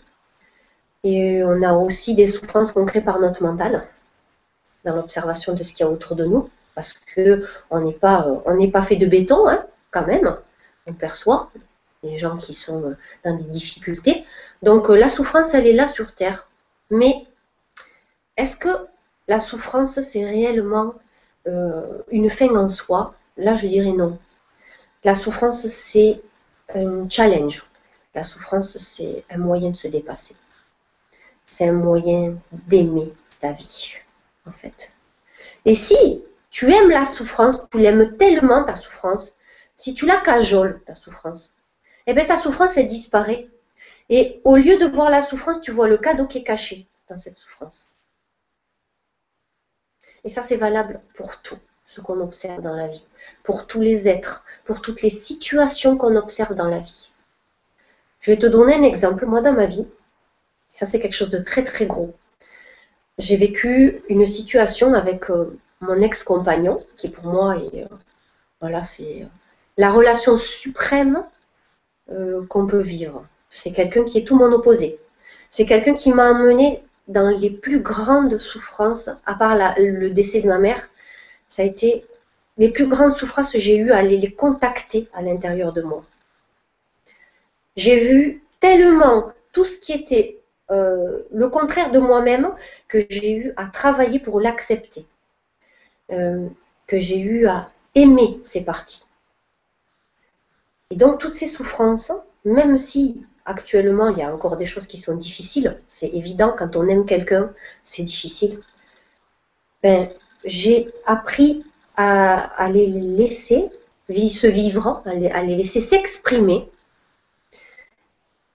Et à partir dans le chemin de la découverte d'autres choses et à me dire ben, que tout ça, ça m'a enseigné quelque chose d'essentiel. C'est d'aimer tout mon opposé. C'est d'apprendre de tout ce qui est opposé à moi. Et toutes ces souffrances, ça a toujours été des cadeaux.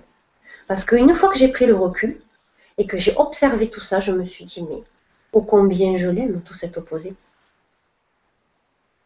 Ô combien, si j'étais dans une situation telle que cette personne est aujourd'hui, si j'avais vécu ce que cette personne avait vécu, si j'avais connu euh, les blessures, euh, euh, les, schémas mentaux par lesquels est passée cette personne, j'aurais pu être peut-être bien, entre guillemets, pire.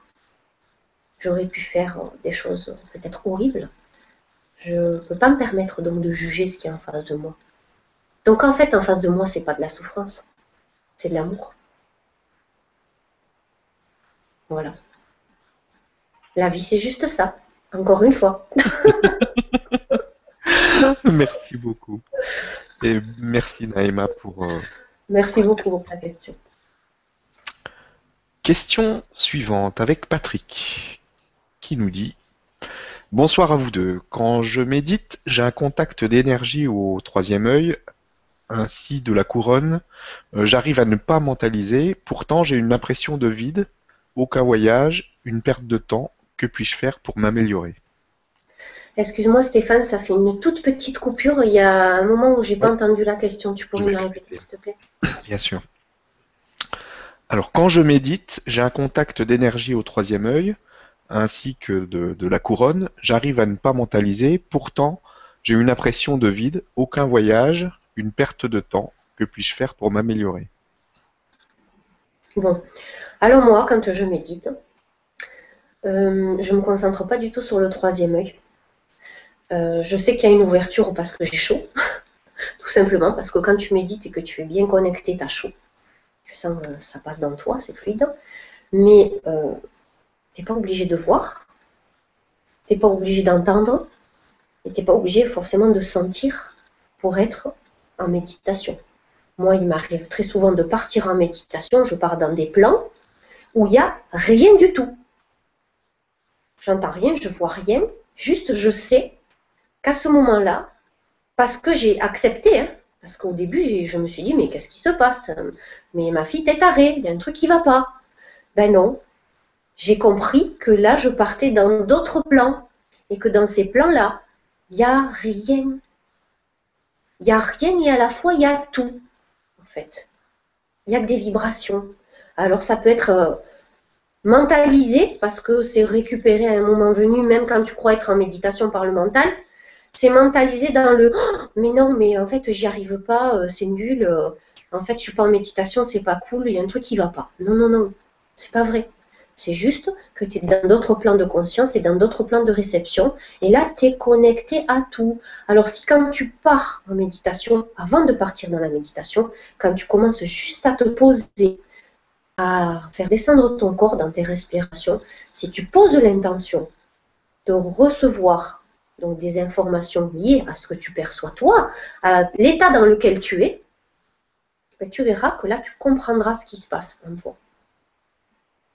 Alors ouvrir le troisième œil, c'est bon et c'est pas bon. Hein.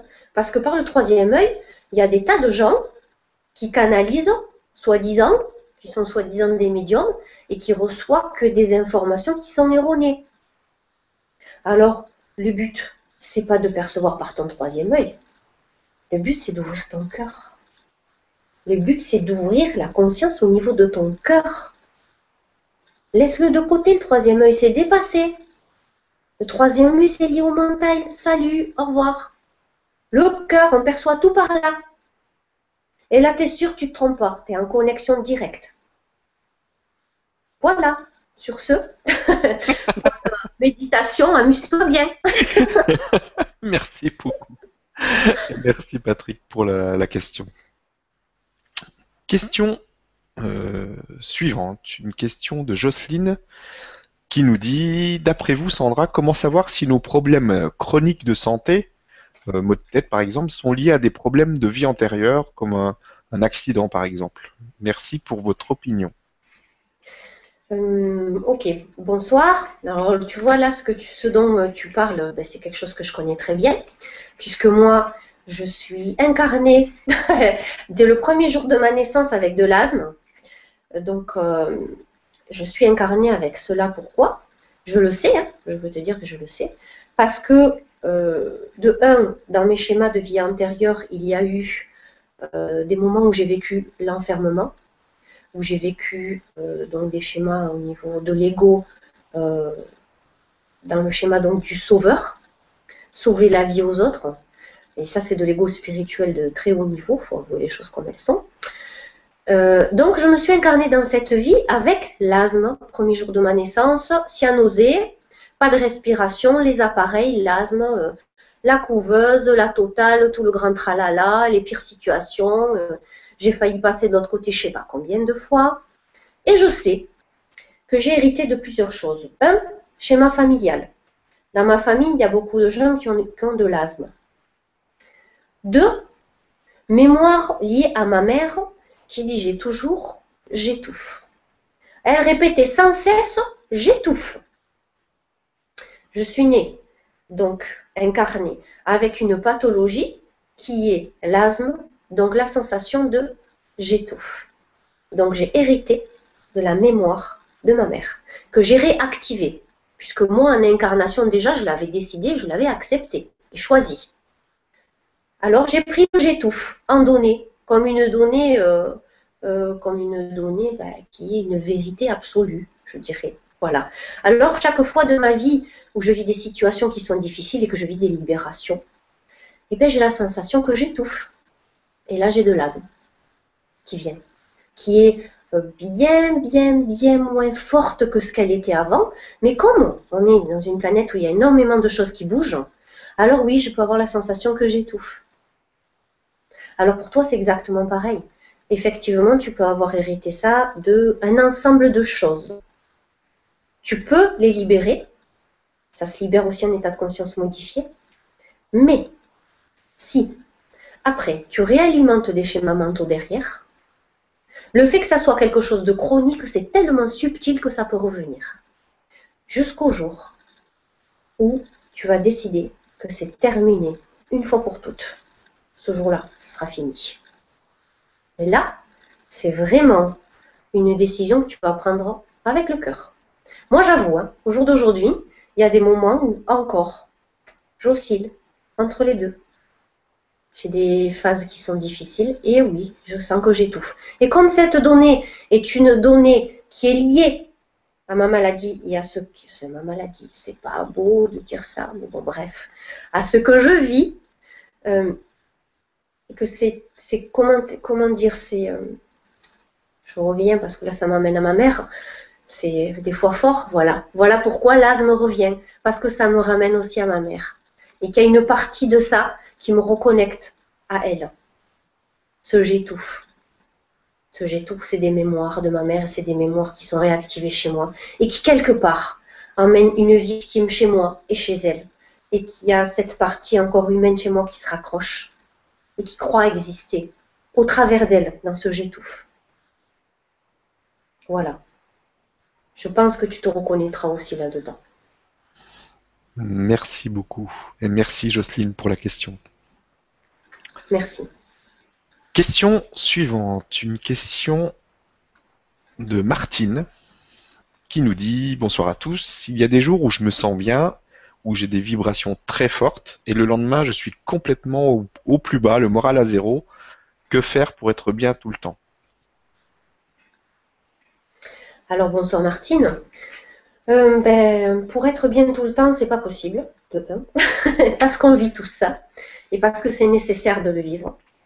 Alors, euh, plutôt que d'essayer d'être bien tout le temps, ça c'est contrôlé, c'est plutôt d'accepter que tu vis ça et de choisir, ça c'est une autre chose, de choisir de le vivre dans la joie. Donc, un exemple, quand on joue à un jeu de société, on peut se retrouver ben, à reculer. Au Monopoly, on peut avancer, on peut reculer. Quand tu recules, ben, ce n'est pas toujours très bien accepté.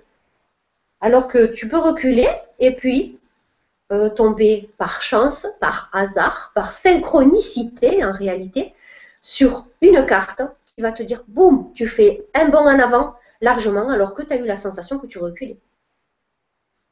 Et la sensation de reculer dans la vie, ça peut amener la douleur de stagner. Alors que non. si tu acceptes que tu es dans un jeu et que tu vis ce jeu, ben, tu verras que tu vas croire que tu recules et que tu vis la douleur.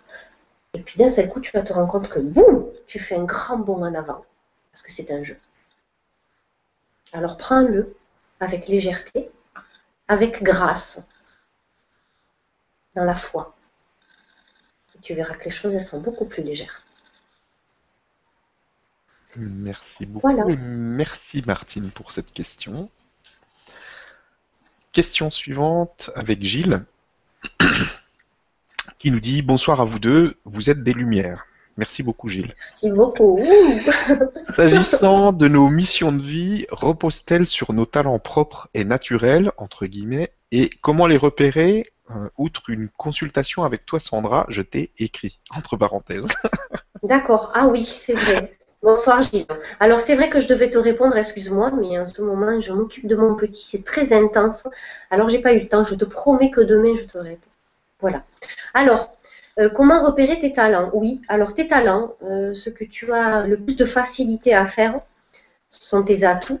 Ce sont des choses qui t'emmènent donc à partir dans ta mission de vie. Enfin, je veux dire, c'est des outils qui vont faciliter, je dirais, ta mission de vie. Si tu les as reconnectés dans cette vie, il n'y a pas de hasard. Après, tu peux avoir plein de talents parce qu'il y a des âmes qui ont eu de nombreuses vies sur Terre et qui peuvent se reconnecter à énormément de choses au fur et à mesure que leur conscience monte. Donc, euh, plus tu montes dans la spirale au niveau de la vibration, et plus ce qui était tout en bas de la spirale, qui ont croyait qu'il n'y avait que ça qui existait, plus tu montes haut et plus tu te rends compte que tu as toutes ces potentialités. Et pourtant, tu as une mission de vie qui est la tienne c'est que celle-là, la tienne. Là, pour la retrouver, tu as donc ce que tu aimes le plus, ce qui te fait le plus mal, c'est-à-dire ce qui touche à tes émotions le plus fort, et à ce que tu détestes le plus. Bizarrement, ce que tu détestes le plus. Ça fait partie de ce que tu as amélioré, à dépasser. Et le jour où tu l'as dépassé, tu rentres pleinement dans ta mission de vie. Voilà. Voilà. Merci beaucoup. Et, je te promets demain, Gilles, je suis plus euh, en réponse euh, plus particulière vis-à-vis de toi. Désolée. Merci, Gilles. Alors, question suivante avec euh, Thierry qui nous dit Bonsoir Sandra, je ne sais pas comment faire pour méditer. Quel conseil peux-tu me donner? Bonsoir Thierry. Eh bien, euh, il y a plusieurs possibilités. Bon, alors la méditation, il faut savoir une chose c'est que la méditation, ça peut se faire là, à l'instant T. Euh, tu es en train d'écrire, tu peux être en train de méditer. Du moment où tu te concentres pleinement sur ce que tu fais, lorsque tu le fais, tu es en état de méditation. En fait, la méditation, c'est l'état de pleine conscience, en fait. Il y a des gens qui ont besoin de se mettre dans un état réel, se poser, respirer, intérioriser. Et il y a des êtres qui n'ont plus besoin de ça parce qu'ils ont dépassé ce schéma. Dans, dans certaines périodes de vie, ils en ont besoin, dans d'autres non. Enfin, ça dépend des moments, des gens et des situations. Donc, tu peux te trouver à méditer, euh, je ne sais pas moi, en bricolant, en faisant du sport, en courant, tu te concentres sur ta course, tu es dedans, dans ta respiration, là, tu médites. Maintenant, si tu recherches à méditer dans un état plus, je dirais plus, entre guillemets, conventionnel, comme d'autres font, euh, donc fermer les yeux, respirer profondément, etc. Moi, je sais que le meilleur moyen pour moi de rentrer en méditation, c'est de fermer les yeux, de prendre trois grandes respirations en allant chercher l'air dans le ventre,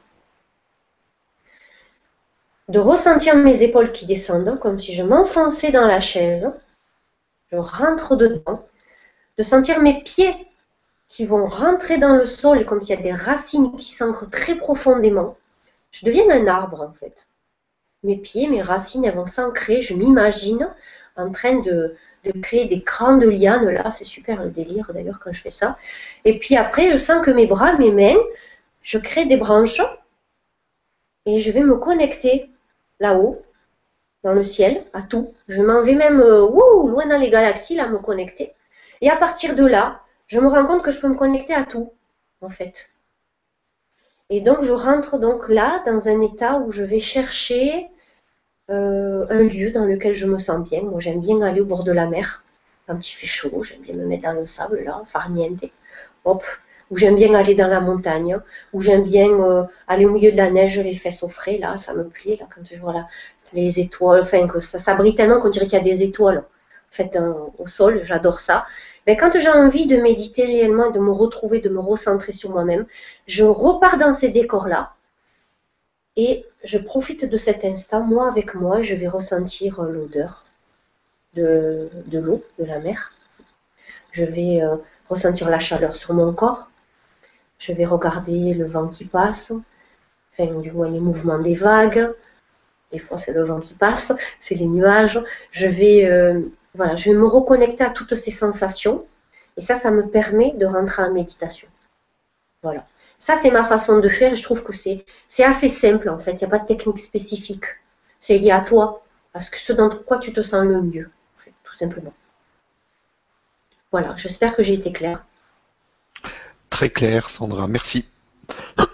Pardon. Et merci à toi, Thierry, pour, pour la question. Question euh, suivante avec euh, ça, doit être un pseudo. J'ai pas j'ai pas de prénom, mais c'est pas grave. Bonsoir, je rencontre des hommes parfaits et aimants, mais je ne sais pas être amoureuse et cela m'amène toujours à la séparation. J'aimerais cette, fois que ça marche. Puis-je décider d'être amoureuse ou dois-je encore écouter mon cœur et le quitter? Alors, euh, bonsoir. Tu peux décider d'être amoureuse, bien sûr. Ça, ça, part d'une, oui, d'un désir profond. Maintenant, ce que je reçois par rapport à toi, c'est que chez toi, il y a une mémoire qui est liée euh, à un de tes parents qui t'aimait tellement que quelque part, il s'est accaparé. Attention, c'est très important que tu saisisses que ce n'est pas conscient ce qui a été fait chez, chez cette personne. Euh, c'est un homme, c'est ton papa en fait. Hein. Euh, il t'aimait tellement que tu es sa fille, c'est à lui que tu appartiens. Et que donc quelque part en fait, il a créé un schéma qui fait que euh, il est l'homme de ta vie, parce qu'il a été le premier homme de ta vie, et que inconsciemment il compte à rester le premier homme de ta vie et à rester l'homme de ta vie tout court. Donc, dans chaque personne que tu vas rencontrer, tu vas à la fois chercher quelque chose qui, représente ton père ou quelque chose que tu n'aimes pas chez ton père, bizarrement. Tu vas l'attirer. Alors, soit ça va faire que tu vas pas rester avec la personne pour une raison que tu ne sais pas pourquoi tu le. Mais tu arrives pas parce que inconsciemment, ça te ramène à une peur que tu as liée à ton père. Soit d'un autre côté, tu recherches ton père chez la personne et tu la trouveras jamais. Parce que c'est ton père que tu recherches, parce que tu as une mémoire qui est accrochée à lui. Cette mémoire, c'est une mémoire à libérer à transcender. Tu dois en fait rendre la liberté à ton père et toi reprendre ta liberté pour toi. Devenir la femme, la maman, la future maman ou pas, je ne sais pas, en tout cas la femme, l'adulte, qui communique avec l'homme adulte, donc le papa qui est un homme, donc tu communiques de femme à homme. Et donc chaque fois que tu auras un homme en face de toi, tu seras à, présent, dès à présent, cette, cette femme. Et plus cette petite fille qui recherche le papa chez l'homme. Voilà, c'est toujours inconscient. Merci et merci pour la question. Merci beaucoup. Alors, on a une question de Yuna qui nous dit Bonjour, ma mère culpabilise du suicide de son frère depuis trois ans. Euh, que faire? Merci. Bonsoir Yuna, bon, euh, que faire? Euh, Comment Alors déjà, ta maman, elle dit qu'elle est dans la culpabilité. la culpabilité, c'est une grosse erreur sur Terre, parce que chacun vit les expériences qu'il doit vivre. Le suicide, c'est un choix. Celui qui décide de désincarner, il le décide en pleine conscience qu'il soit dans un état de dépression ou pas, peu importe, euh, il le décide quand même en pleine conscience de le faire. Donc ta maman, déjà, dis-lui euh, très clairement que ce qu'il a fait, elle n'aurait jamais pu l'empêcher. Je te le dis pourquoi Parce que moi, ma maman, elle était dans des états dépressifs euh, chroniques et des états de suicide. Dans des états de suicide, elle s'est très, mis très souvent. Directement ou indirectement, elle se mettait souvent dans des états de. elle recherchait la mort, elle recherchait à repartir dans des, dans des autres plans. D'ailleurs, elle disait qu'elle n'avait pas peur de la mort, tu vois. Et euh, donc, euh, le cas de ton oncle, ben, s'il est parti comme ça, c'est qu'il devait partir comme ça ça doit apprendre euh, à ta mère à, se détacher en fait du corps physique. Elle peut se connecter à lui de cœur à cœur et euh, elle aura les réponses et elle se rendra compte qu'elle n'a rien à voir là-dedans. Maintenant, ce qui est aussi possible, c'est d'accompagner ta maman euh, en état de conscience modifié, donc en méditation. Je ne sais pas si tu sais le faire, mais c'est de l'accompagner en état de conscience modifié pour aller communiquer donc avec son frère. Et quelque part, Allez lui enlever à lui aussi, euh, lui rendre à lui sa responsabilité liée à son suicide, et elle, retrouver sa liberté en tant que femme et en tant que sœur, parce qu'elle est coupable en rien du tout. Voilà. C'est la seule chose que je peux te dire. Mais après, ce qui la rend, ce qui la croit coupable, c'est la souffrance, parce qu'émotionnellement, elle est, elle est, elle est accrochée à lui et elle veut pas perdre cette, ce lien avec lui. Et elle croit que, en restant dans cette culpabilité, dans cette grosse souffrance, elle croit que comme ça, il existe toujours. Alors que si elle se détache de ses émotions, elle va avoir un rapport neutre avec lui, elle va être encore plus connectée à lui. D'ailleurs, il est dans les plans de l'astral. Il est encore, il n'est pas monté en lumière elle le retient. Donc, c'est toujours juste, je dirais, mais euh, je crois que c'est aussi bien de le laisser partir. Voilà. Merci beaucoup, Sandra, et merci Yuna pour la question. Merci Yuna, merci beaucoup. Ça passe très très vite. Ouais. On approche de la fin. Alors je vais encore prendre une, euh, une question et puis après je te laisserai euh, terminer.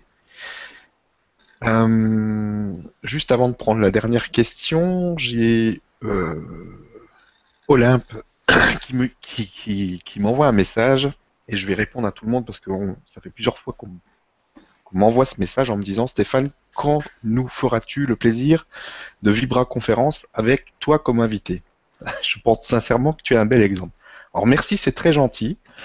Euh, je sais qu'il y a beaucoup de personnes qui aimeraient bien euh, que je que je m'interviewe. Moi, je te l'ai dit. et, tu me... voilà. et il y a d'autres personnes qui se sont proposées aussi, c'est gentil. Donc merci beaucoup, ça sera sûrement un jour, euh, quand ça sera le moment.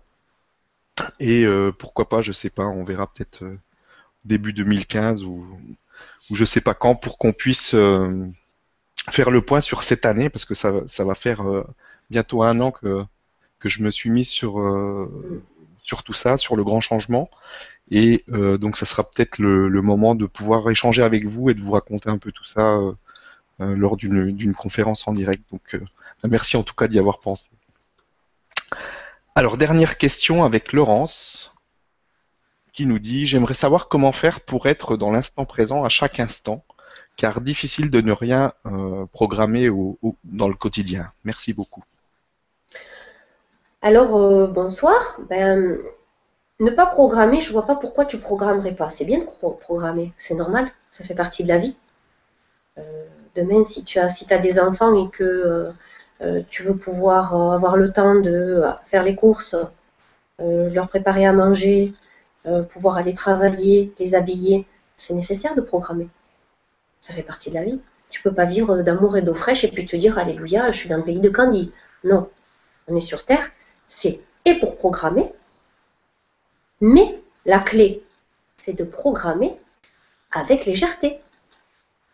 C'est de programmer en s'amusant, en laissant la possibilité de changer ton programme si des choses se présentent à toi. Voilà. Et dans ces cas-là, du coup, au lieu de vivre en te disant, hop là, il faut que je mette en place ça et ça et ça et ça, parce que c'est ça et c'est pas autrement et j'ai pas le choix, tu te dis non. Je programme ça et je laisse tout l'infini des possibilités se présenter à moi, tout simplement. Et tout le reste, tu le vis et tu le laisses venir à toi. Et puis tu verras ce qui se passe. C'est tout. Parce qu'il y a plein de choses qui se passent. Et il y a plein de possibilités.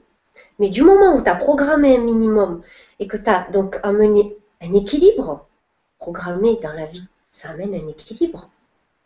Ben, tout le reste, après, du coup, ça, te laisse énormément de liberté et d'ouverture pour tout, pour tout ce qui peut se présenter. Voilà. Merci beaucoup. Et merci à toutes les personnes qui étaient encore là ce soir. Merci, à toi pour, euh, pour ton partage, ce bel échange. C'était très sympa, merci beaucoup, dans une belle vibration. Et j'espère que ça a apporté en tout cas à, toutes les personnes qui nous ont suivis ce soir. Donc euh, bah, ce que je te propose, c'est de, si tu as un message à faire passer, quelque chose à, rajouter, je te laisse terminer. D'accord. Ben déjà, je voulais vous remercier tous d'être là présents, euh, parce que c'est vrai que moi aussi, je ressens euh, la, la grande vibration dans laquelle nous sommes tous, parce qu'on est tous liés, parce qu'on est tous connectés de cœur à cœur. Parce que si on est tous là au jour d'aujourd'hui, c'est parce qu'il y a une raison. Donc euh, moi, ça me ça m'apporte beaucoup d'amour et, et c'est peut-être aussi quelque part pour ça que je suis là, j'avoue. donc donc j'ai énormément de gratitude et j'arrêterai jamais d'en avoir. J'aurais voulu euh, donc euh, vous euh, faire un petit point donc sur ce que ce que ce qui vibre en moi, ce qui ce qui fait que je suis ce que je suis et que je n'arrêterai jamais d'être ce que je suis et que ce qui fait que vous êtes ce que vous êtes et que vous avez aussi encore et à découvrir tous les jours un peu plus de ce que vous êtes. C'est avant tout que vous êtes là pour aimer, pour aimer tout ce qui existe et tout ce qui n'existe pas à vos yeux, parce qu'il y a plein de choses qui n'existent pas à vos yeux mais qui sont présentes, c'est pour euh, vous connecter tous les jours de votre vie à ce, que sont vos valeurs profondes, parce qu'on porte tous des valeurs. Un exemple, moi, dans ma vie, j'ai trois valeurs qui sont essentielles et pour lesquelles je, suis là et je ferai jamais de détour en fait. Ce sont des choses qui sont, sont des fondements, ce sont des piliers dans ma vie. Et chacun porte des piliers dans sa vie qui sont des soutiens, qui sont des racines profondes qui fait que quoi qu'il se passe, vous aurez toujours ça à quoi vous accrocher en fait. Vos valeurs profondes. Pas les valeurs de vos parents, parce qu'on a voulu vous faire croire et vous enseigner, mais ceux qui vibrent profondément à vous. Un exemple, moi, dans mes valeurs, il y a la liberté. J'entends avoir la possibilité de partir ou de rester selon comment ça parle en moi, ça parle pas. J'ai aussi l'authenticité. J'entends à vivre et à communiquer avec des gens qui sont, qui reconnaissent qui sont. Donc, ce qu'on appelle les points positifs et les points négatifs, qui pour moi ne sont pas des points négatifs, mais qui sont des points positifs non révélés. Donc j'entends à communiquer et à vivre tous les jours en lien et en communion avec des êtres, avec des situations et avec des choses dans l'authenticité de ce que je suis et de ce que est l'autre en face de moi. Donc, étant donné que je vis là-dedans, et que c'est une de mes valeurs piliers, quand je croise quelqu'un dans ma vie, je vois toujours son côté authentique, même si lui ne le reconnaît pas.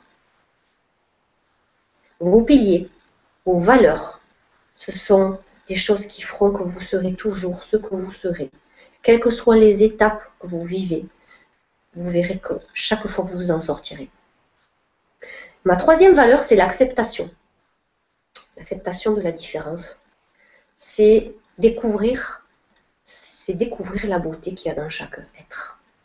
Je vais peut-être choquer des gens, mais euh, je, vais, je vais sortir l'exemple de Hitler.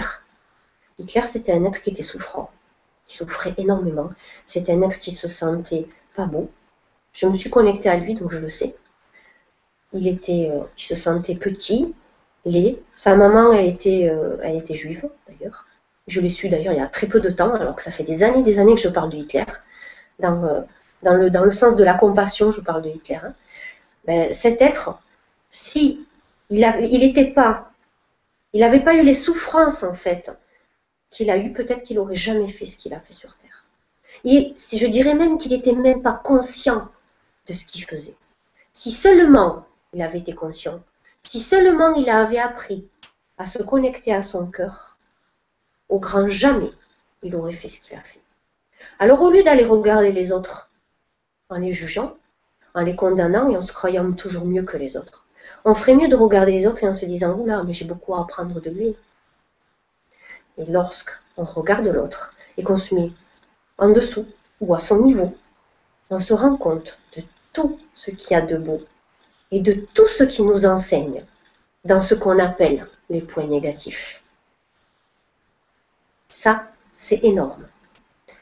Ensuite, ce que je voulais aussi vous partager, c'est que la vie, c'est pas tout du plus ou tout du moins. La vie, c'est un équilibre. Donc, dans le jeu, il y a équilibrer notre enfant intérieur avec notre adulte extérieur. Les rendre un seul, les concentrer dans notre cœur, les amener tous les deux dans l'union et partir à l'aventure. Et ça, ça demande aussi à équilibrer le côté masculin et le côté féminin qu'on porte tous en nous. Le côté masculin, donc le côté actif, je rappelle, l'action, celui qui aimait. Et le côté féminin, donc le côté passif, réceptif, intuitif. D'accord? Le côté intuitif reçoit les informations. Le côté, donc, émettif, lui, il va ensuite les caser, les organiser. Il va mettre quelque chose de régulier en soi pour pouvoir, donc, à ce moment-là, mettre des mots, le créer. Ça, c'est très important. Ça fait partie du chemin de la vie. C'est essentiel même. Autre chose à ne jamais oublier, c'est toujours penser que vous êtes, on est tous des êtres libres. On a tous le choix de dire je fais, je fais pas, je vais, je vais pas. On a toujours le choix. Apprendre à discerner à chaque instant de sa vie, à se dire est-ce que ça c'est bon pour moi? Est-ce que ça ça fait partie de mes valeurs? Ou est-ce que ça c'est pas quelque chose qu'on m'a inculqué? Ou est-ce que ça c'est pas quelque chose que je crois aujourd'hui juste? Mais si j'observe un peu plus, je me rends compte que pour moi c'est juste, mais pour l'autre ça n'est peut-être pas. Donc c'est relatif. Et là, on recule et on apprend l'humilité et la sagesse. Et on se dit, effectivement, merci, tu m'apprends beaucoup de choses. Merci beaucoup pour ce que je vis. Grâce à toi, je grandis. C'est essentiel. On est tous porteurs de mémoire, on est tous porteurs de croyances. On nous a tous, on a tous décidé dans notre ordinateur d'y emmener des virus, ces virus, on les a emportés avec nous dans notre bagage, mais euh, c'est dans le but d'emmener un lavage, un lavage, d'emmener euh, un, antivirus, je dirais, mais pour moi, c'est pas un antivirus. Pour moi, c'est changer les données, c'est les transcender, c'est les rendre neutres. une fois que ça devient neutre, l'information reste une information. On, on, la voit, elle est là, elle se présente devant nous, on la reconnaît parce qu'on l'a ressentie, parce qu'on l'a déjà vécue, et du coup, on peut comprendre l'autre. Et du coup, on développe notre compassion. C'est là qu'on appelle ça l'amour inconditionnel, donc l'amour tout court. Donc dans la vie, tout est amour. Tout. Au moindre détail près, tout est amour. Voilà, ça c'est mon mot final. Merci beaucoup. Si vous avez des choses à dire, ben, je vous invite à aller sur euh, mon site ou sur Facebook aussi, parce que je suis sur Facebook. Euh, et, voilà. Et une dernière chose, je voulais remercier Stéphane. parce que euh, ce que tu fais, c'est génial, tu le sais. Enfin, moi, je te le dis, je voulais te le dire en public, devant tout le monde, parce que, parce que euh, depuis que tu as mis ça en place, il y a énormément de personnes qui, qui peuvent enfin communiquer, parler de cœur à cœur. c'est une ouverture au monde qui est énorme. Donc, le fait que tu aies lancé ça, euh, je sais que ça fait partie de ton chemin de vie, mais, euh, mais, vraiment merci, j'ai énormément de gratitude. Voilà. Merci beaucoup. Merci à tous, à très vite. Au revoir.